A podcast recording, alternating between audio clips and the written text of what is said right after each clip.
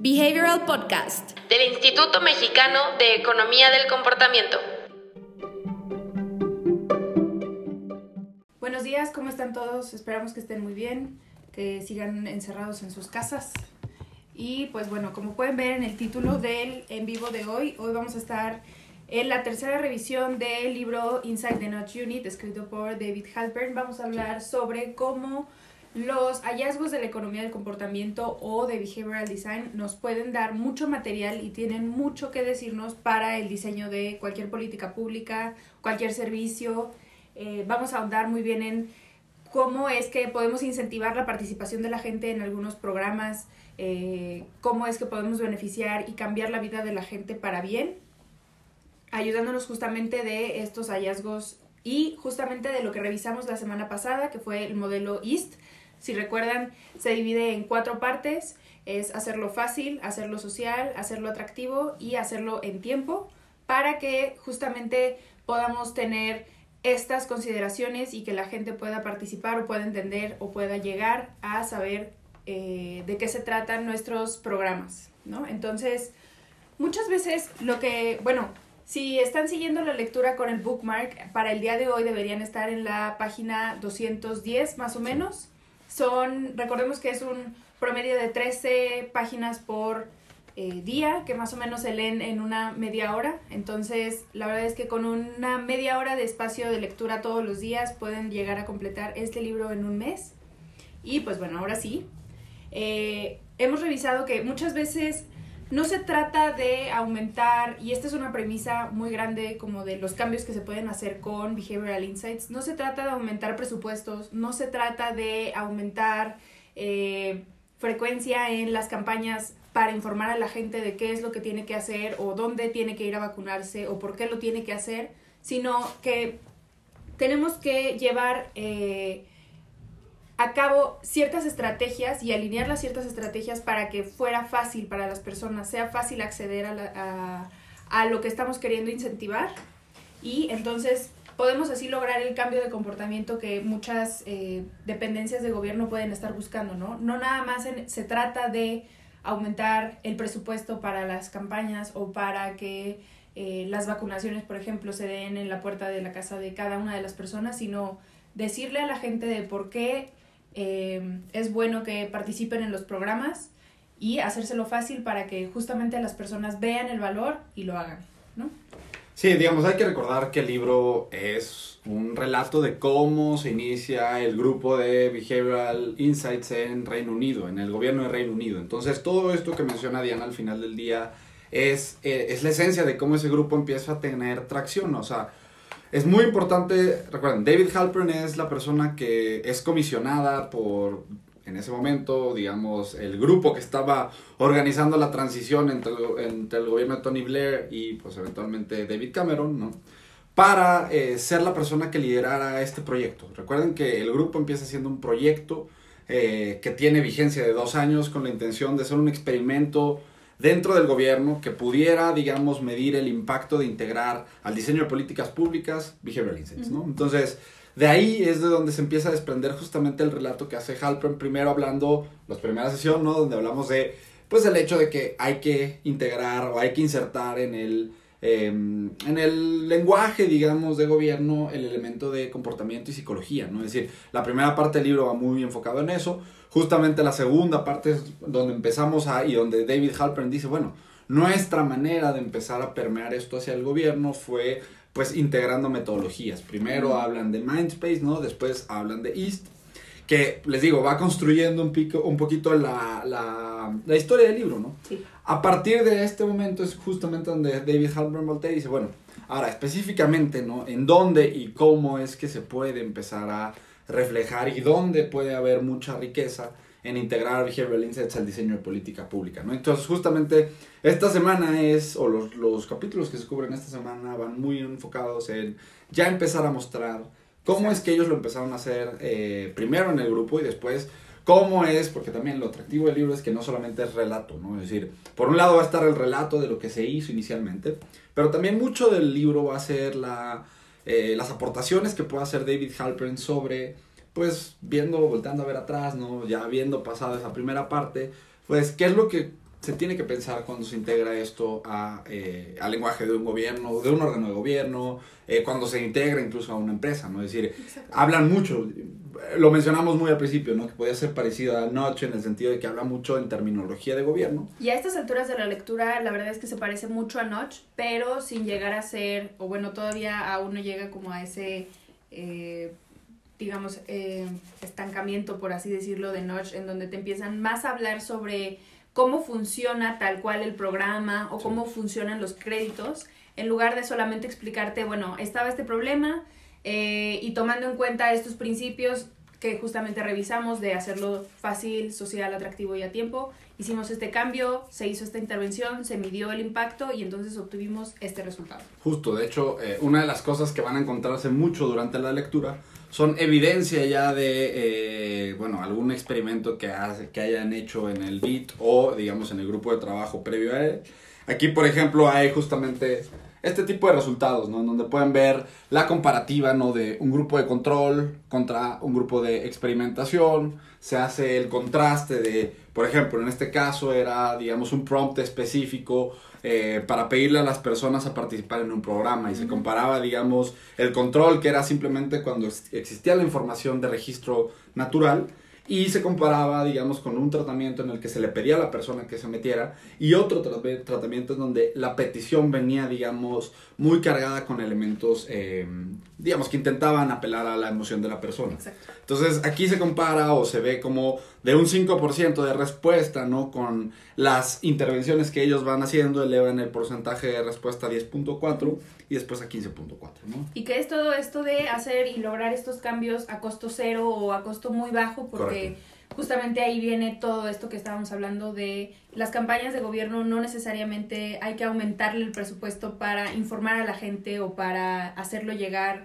Eh, más lejos, sino a veces son pequeños cambios que se tienen que hacer en el contexto de la gente o en la forma de presentar y dar el servicio a la gente, que pueden lograr ese mismo cambio por o una pequeña fracción del dinero, o mejor destinar el dinero en justamente no hacer una campaña enorme, sino solo ponérselo a la mano a la gente y ponérselo en el camino y que la gente pueda identificar el valor de llevar a cabo ciertas cosas, ¿no? Veíamos Eh, estos casos de programas de vacunación, eh, programas de que al final llevan a la gente a estar eh, mejor, a, a tener un bienestar, que puede ser un servicio público justamente. Y si nosotros integramos estos principios y estos conocimientos que justamente en el libro dicen que no podrá ser un modelo muy exhaustivo ni un modelo muy rígido o muy eh, específico para lograr cambios de comportamiento, pero es un buen principio. Correcto. Entonces, justamente lo dicen en el libro, solamente das como un, un checklist de si de verdad estás haciéndole las cosas fáciles a tu usuario, que la semana pasada hablamos de la importancia y todo lo que engloba justamente hacerlo fácil.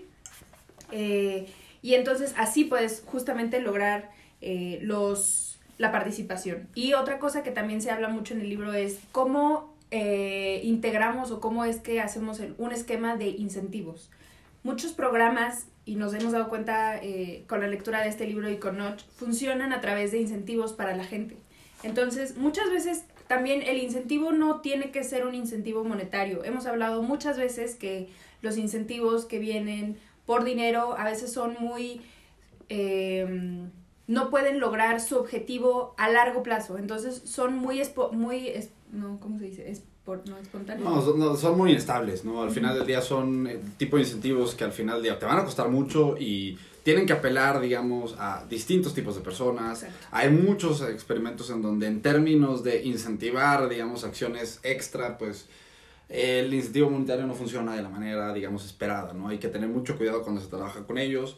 Eh, de hecho, les digo, pues el gran tema es que te va a costar mucho dinero, va a ser muy inestable. De uh-huh. hecho, yo les podría decir que en términos de aplicación, por ejemplo, nosotros nunca hemos trabajado con un incentivo monetario para incidir en el comportamiento de las personas, porque pues cuando volteas a ver el análisis costo-beneficio que te va a traer eso, no te sale, ¿no? Sí, sí. Entonces, ahora, digamos, una cosita muy importante de lo que está mencionando justamente Diana es la relación que tiene esto con el tema de la experimentación, ¿no? Es decir, uh-huh. todo esto se vuelve viable, todo esto de ver que no necesitas necesariamente incrementar el presupuesto o que modificando el esquema de un incentivo puedes lograr, digamos, eh, cambios en el comportamiento de las personas, eso sí es muy importante, ¿no? Exacto. El único detalle, ¿no? Eh, es que... Eh, se me está Fernando porque sonó algo, algo aquí. Es... Eh, la experimentación. Ah, sí, exacto. Es que no puedes tú llegar a obtener... Eh, no puedes tú verificar si tienes la manera de mover las tuercas, exacto, ¿no? Para no incidir en... o no tener que incurrir en inversiones gigantescas. Exacto. La única forma de hacerlo es experimentando, es probando, ¿no? Es haciendo estas pruebas de control que te permiten a escala muy pequeña, ¿no? Tomar eh, un mensaje, como en este caso, ¿no? Les digo, el, el libro está plagado, de hecho, de, ven, ejemplos, sí, de ejemplos donde resultados. Se comparan estos tipos de cosas, ¿no? En donde, bueno, ¿cómo sabemos que cambiando una carta podemos ver algún beneficio, digamos, en la persona? Pues vamos a probar, ¿no? Vamos a mandarla, vamos a dividir a las personas... Mete, met, y aquí es donde se integra el elemento del metocientífico, ¿no? Es decir, el valor de tener un correcto proceso de experimentación, tener el rigor necesario para poder probar y decir, efectivamente, ¿no? Probé cuatro o cinco cartas, de las cuales la que planteamos con estos elementos es la que genera el mejor resultado, entonces escalemos esta, ¿no? Exacto, que fue lo que le ganó mucha credibilidad y mucha legitimización, por así decirlo, al B I D. Sí. Eh, justamente... contrastar estos resultados de, mira, así como tú venías haciendo las cosas, tenemos este resultado que puede ser muy, sí, claro, eh, muy bajo, pero si integramos un mensaje justamente en una carta, en eh, alguna campaña, por ejemplo, también, y saber sobre nada, no nada más los principios que aplicamos y cómo lo decimos, sino todas estas campañas cómo están estructuradas. También ven, sí. ve, eh, veíamos en el apartado de social la semana pasada, todo este asunto de las normas y la prueba social. Y justamente en la lectura de esta semana pudimos darnos cuenta de cómo es que las campañas tienen que estar estructuradas para no normalizar un comportamiento que no está, que no es socialmente aceptable.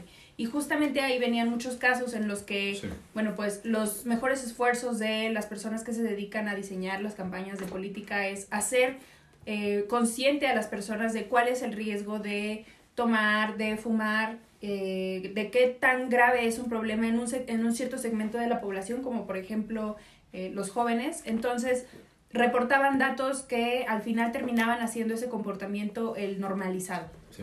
Ahora, una cosa muy importante de todo esto, ¿no? Es que hay que entender para qué queremos usar o para qué podemos usar este libro, ¿no? Es decir, este libro al final del día es la herramienta perfecta para empezar a permear esto a grupos, digamos, que tengan resistencia de cierta manera, ¿no? Es decir, el libro está escrito con la idea de empezar a convertir a gente que está en política, que no tiene nada que ver con el tema, sí, a que vean el valor de esto. Es decir, justamente el pequeño subtítulo que tiene acá, ¿no? Que habla de cómo pequeños cambios pueden hacer una gran diferencia.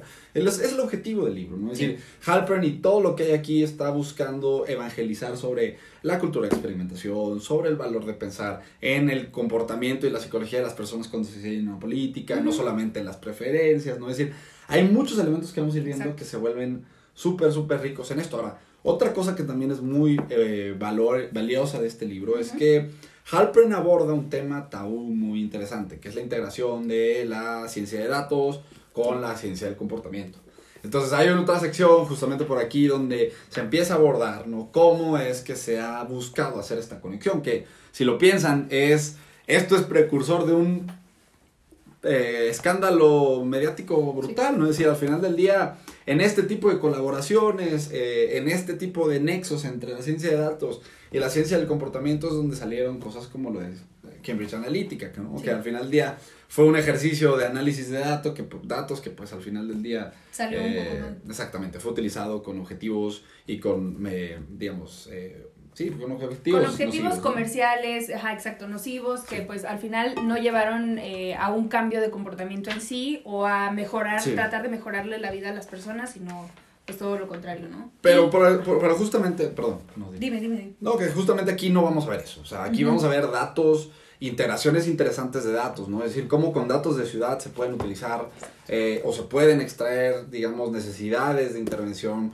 con behavioral insights. Es decir, esa parte es un comercial, digamos, que nada más mencionamos, pero no tiene nada que ver con eso, o sea, no va a haber nada de eso ahí, más bien es el, el uso positivo, digamos, que se le puede dar a tener el gran músculo que significa la ciencia de datos e integrarla, digamos, con la visión estratégica que te da la, el conocimiento de la ciencia del comportamiento, ¿no? Exactamente, y algo también muy bueno y muy valioso de este libro es que te va relatando cómo es que el grupo se fue armando eh, eventualmente, entonces... cómo pedían a alguien que cooperara, cómo el conocimiento que alguien eh, podía tener sobre experimentación, sobre el método científico. Entonces se sumaba el equipo para justamente empezar a hacer crecer este, este tipo de intervenciones y hacer sí. crecer la medición y el rigor que tienen para medir y justamente llegar a probar que se pueden lograr resultados muy grandes por algún cambio muy pequeño, ¿no? Interrumpimos este capítulo del podcast para anunciarte que durante el mes de junio tenemos programados dos webinars completamente gratuitos. Entra a e comportamiento punto org, ve a la sección de recursos y accede a Webinars I M E C. Ahí encontrarás el calendario y los formularios de registro. Esperamos que puedas acompañarnos. Ahora sí, volvemos al capítulo. Entonces, hay aquí una pregunta. ¿Hay algún libro con ejemplos aplicados de B E C O? Supongo que será Behavioral Economics. Supongo que también. Hay muchos, sí. Este es uno de esos donde vas a encontrar aplicaciones ya prácticas, ¿no? Entonces, es decir, lo bonito justamente de lo que estamos mencionando es que aquí vas a encontrar datos de lo que pasó más o menos entre dos mil ocho y dos mil catorce en la estructura de gobierno de Reino Unido. Entonces, uh-huh. justamente van a ver, o hay evidencia muy padre de pues, algunos programas que se impulsaron en ese momento, de algunos problemas incluso que se encontraron los grupos que empezaron a trabajar ahí. Lo padre también es que por ahí tiene incluso, digamos, algunos temas ya muy actuales, ¿no? Habla de una controversia, por ejemplo, con medios digitales. Es decir, es un libro bastante bueno, ¿no? Y la parte que viene hacia adelante, pues se va a poner todavía un poquito más técnica, ¿no? Hacia el tema de la aplicación hacia gobierno, igual que Notch tiene una parte final en donde Halpern ya empieza, digamos, ahora sí a abordar temas muy, muy de gobierno. Eh, ¿Y de qué, hasta dónde puede incidir el gobierno justamente en estas sí. intervenciones que se les pone a la gente, ¿no? Y creo que a, hacia dónde vamos, ¿no? Hablando de, de, de lo que vimos hoy, es justamente hacia la parte donde se va a cubrir todo este tema de experimentación, exacto. ¿no? La última parte del libro es donde Halpern aboga, grita, pide, ¿no? Que se integre justamente esta eh, visión de lo que funciona, ¿no? En Estados, en, en Reino Unido se le habla mucho de, o se, se hace mucho referencia a esto de what works, ¿no? Sí. Es decir, tomar eh, diseño de política pública basado en evidencia, pues justamente el método científico y las ciencias del comportamiento es la mezcla que te permite tener justamente esos insights de lo que funciona en términos, exacto. digamos, eh, ya medibles eh, con rigor, ¿no? Y lo que podrías replicar hacia distintos contextos que estén relacionados a política pública. Exactamente. Cuando tú logras, eh, justamente con el diagrama que mostraba Emiliano hace unos momentos, cuando tú logras aislar esos contextos que no se ve, puede parecer muy científico a, a primera vista de cómo es que vamos a hablar sobre experimentación, sobre rigor, sobre método científico, pero la verdad es que solamente es tratar de aislar eh, cualquier contexto o cualquier otro estímulo al que esté expuesto la gente para nada más probar cuál fue el cambio de tu experimentación. Entonces, no se trata nada más de eh, dividir a la gente y exponerla a dos estímulos. Mensajes diferentes o estímulos diferentes, sino también tener muy en mente que eh, las personas tienen que estar, tienen que ser las mismas personas con las que contrastas un mensaje y otro para también saber cuál es el mensaje que la, al que la gente reacciona, cuál sí. es el estímulo que tú estás mandando a la gente y que la gente puede percibir como valioso para que tú te des cuenta exactamente de qué es lo que te sirve y qué es lo que no te sirve y que no necesariamente es algo que sea eh, unitalla, ¿no? O no es sí. como un, como lo hemos visto en las lecturas de otro libro, no es eh, agarrar una misma solución e insertarla en muchos conceptos o en muchos contextos más bien diferentes. Entonces se trata de encontrar Eh, lo que funciona a la gente, lo que le impacta a la gente, lo que le importa a la gente para justamente replicarlo y sí. escalarlo y entonces lograr de verdad un cambio de comportamiento. Algo nada más ya que me que gustaría agregar para cerrar esto, ¿no? Es que eh, una cosa muy bonita también de la visión del B I D respecto al cambio de comportamiento es que es un poquito más abierta en general, ¿no? Es decir, uh-huh. ellos no van directamente a trabajar, a pesar de que esto se llama Not Unit, ¿no? Y se les... Se les Se les conoce muchas veces como el Not Unit, ¿no? Ellos no tienen una visión tan eh, acotada de lo que pueden hacer con las ciencias del uh-huh. comportamiento. De hecho, durante la lectura van a ver muchas referencias a Gigerenzer, que, como lo hemos hablado en otros momentos, es una persona que viene por un carril completamente diferente a lo que aboga Kahneman, Thaler y la escuela tradicional de Behavioral. Uh-huh. Entonces, es decir, lo bonito también de esto es que en la práctica, y eso es también creo que lo que es muy valioso de todo esto, es decir, en la práctica los enfoques como el de Gigerenzer son muy aplicables, ¿no? Uh-huh. Entonces, una cosa muy rica que tiene, digamos, eh, el libro es justamente que no va a estar acotado como Notch, ¿no? Donde sí está muy, muy, muy, muy acotado a enfoques de arquitectura de decisiones, que no, sí. Es decir, es un approach hacia el cambio de comportamiento Exacto. sumamente poderoso, ¿no? Aquí vamos a tener un approach un poquito más amplio y eso es valioso también, ¿no? Exacto. Y aquí tenemos otra pregunta, y de cómo crear esa metodología, más allá de casos de éxito, que esos sí sé que existen, libros que ayuden a cómo coordinar un proyecto con mirada behavioral.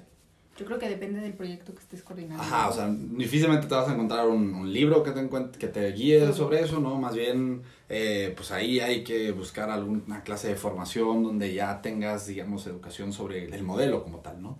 Sí, exacto. Si les interesa, por ejemplo, el tema de modelos, al rato, en la noche, a las siete de la noche, hora de Ciudad de México, tenemos un webinar donde vamos a estar hablando sobre tres modelos de cambio de comportamiento, ¿no? Eh, entre ellos E A S T, el que Entre ellos aquí. E A S T, justamente, ¿no? Y realmente, pues, el tema o el objetivo ya de trabajar con un modelo es justamente, como lo vamos a ver al rato, tener una metodología, tener pasos, tener la, los medios para tú ya no solamente, pues, voltar a ver y ver algún concepto, sino ya poder estructurar una intervención de contexto, ¿no? Sí, incluso desde la investigación. Entendiendo ya los modelos de cambio de comportamiento, podemos plantear sí. cómo es que vamos a investigar y cuáles son las preguntas que deberíamos estar preguntando sí. si queremos ahondar y si queremos realmente investigar eh, sobre los pequeños comportamientos de la gente que llevan eh, al final a un resultado. O sea, no es nada más quiero resolver el problema del ahorro, o quiero resolver el problema de reciclar, o de que la gente eh, suba de peso. Ese es un resultado. Es, justamente sería más sobre eh, empezar a separar los pequeños comportamientos que llevan a la gente o que no llevan a la gente a tomar la acción que estamos queriendo incentivar. Eh, dice Alejandro Maran, Marentes. Hola, buenos días. Oigan, ¿ustedes dónde han visto que está la bolsa de trabajo de alguien que estudió algo de economía del comportamiento? Pues no hay una bolsa de trabajo como tal, digamos, hay algunos esfuerzos, eh, creo que se llama B E Jobs, algo así, la página de internet, pero no hay una bolsa, digamos, consolidada de cosas eh, o de personas que trabajen con estos conceptos. Más bien es el interés general de pues, empresas que están buscando personas que sepan manejar modelos, que sepan manejar conceptos y que sepan llevarlos a la práctica, ¿no? El gran valor de todo esto es cómo llevas esto a la práctica cuando ya estás, como dice Diana, investigando, diagnosticando o diseñando algo, ¿no? Exacto. Y pregunta Geomara en Instagram, ¿dónde me inscribo al webinar? Vamos a dejarles una liga en justamente el perfil de Instagram, pero si puedes mandarnos un mensaje para nosotros contestarte directamente o cualquier persona que esté interesada en participar en el webinar. Yo creo que es una muy buena oportunidad de estar presente en este webinar porque la próxima semana vamos a tener eh, un webinar también con Stephen Wendell hablando a fondo de uno de los modelos que vamos a revisar hoy. Correcto. Entonces puede entrar como una, como una especie de introducción para saber cuáles son los modelos que existen, hasta dónde te pueden llevar, y la próxima semana vamos a revisar uno de los que vamos a revisar hoy, que es Create, justamente con Stephen Wendell, y ya puede ser una revisión mucho más a fondo, ya después de que sepan eh, qué es lo que tiene que ofrecer este modelo en contraste a los otros modelos. Entonces yo creo que puede estar muy bueno. Si cualquiera está interesado, mándenos un mensaje y nosotros les vamos a contestar con la liga de registro para poder mandarles la invitación al webinar. Y pues bueno, el último anuncio que tenemos por hacerles es el anuncio de la lectura del próximo mes, que va a ser un libro que la verdad me emociona mucho leer porque pues ya lo traía en la mira desde hace bastante tiempo, que va a ser Scarcity. Este libro sí tiene una versión en español que se llama Escasez. Este libro está escrito por Sendhil Mullainathan y Eldar Shafir y bueno, tiene hallazgos muy muy poderosos que yo creo que ahorita eh, con todo este este asunto de la pandemia y de por qué hay gente que podría parecernos que no se cuida o no está tomando las medidas necesarias o de por qué está pasando todo este desorden en el mundo, nos puede ayudar mucho a ilustrarnos justamente la razón, sí. por qué la gente toma las decisiones que toma. Entonces, eh, pues... Ah, ahorita viendo que están preguntando sobre el webinar, eh, en la página también, o sea, decir, ahorita los vamos a poner, como dice Diana, los links y todo. Si no, también en nuestra página web acabamos de abrir un nuevo sitio que es donde está el calendario de los webinars. Este mes, por ejemplo, tuvimos cuatro. Exacto. Este es el tercero, como dije Diana, viene el cuarto.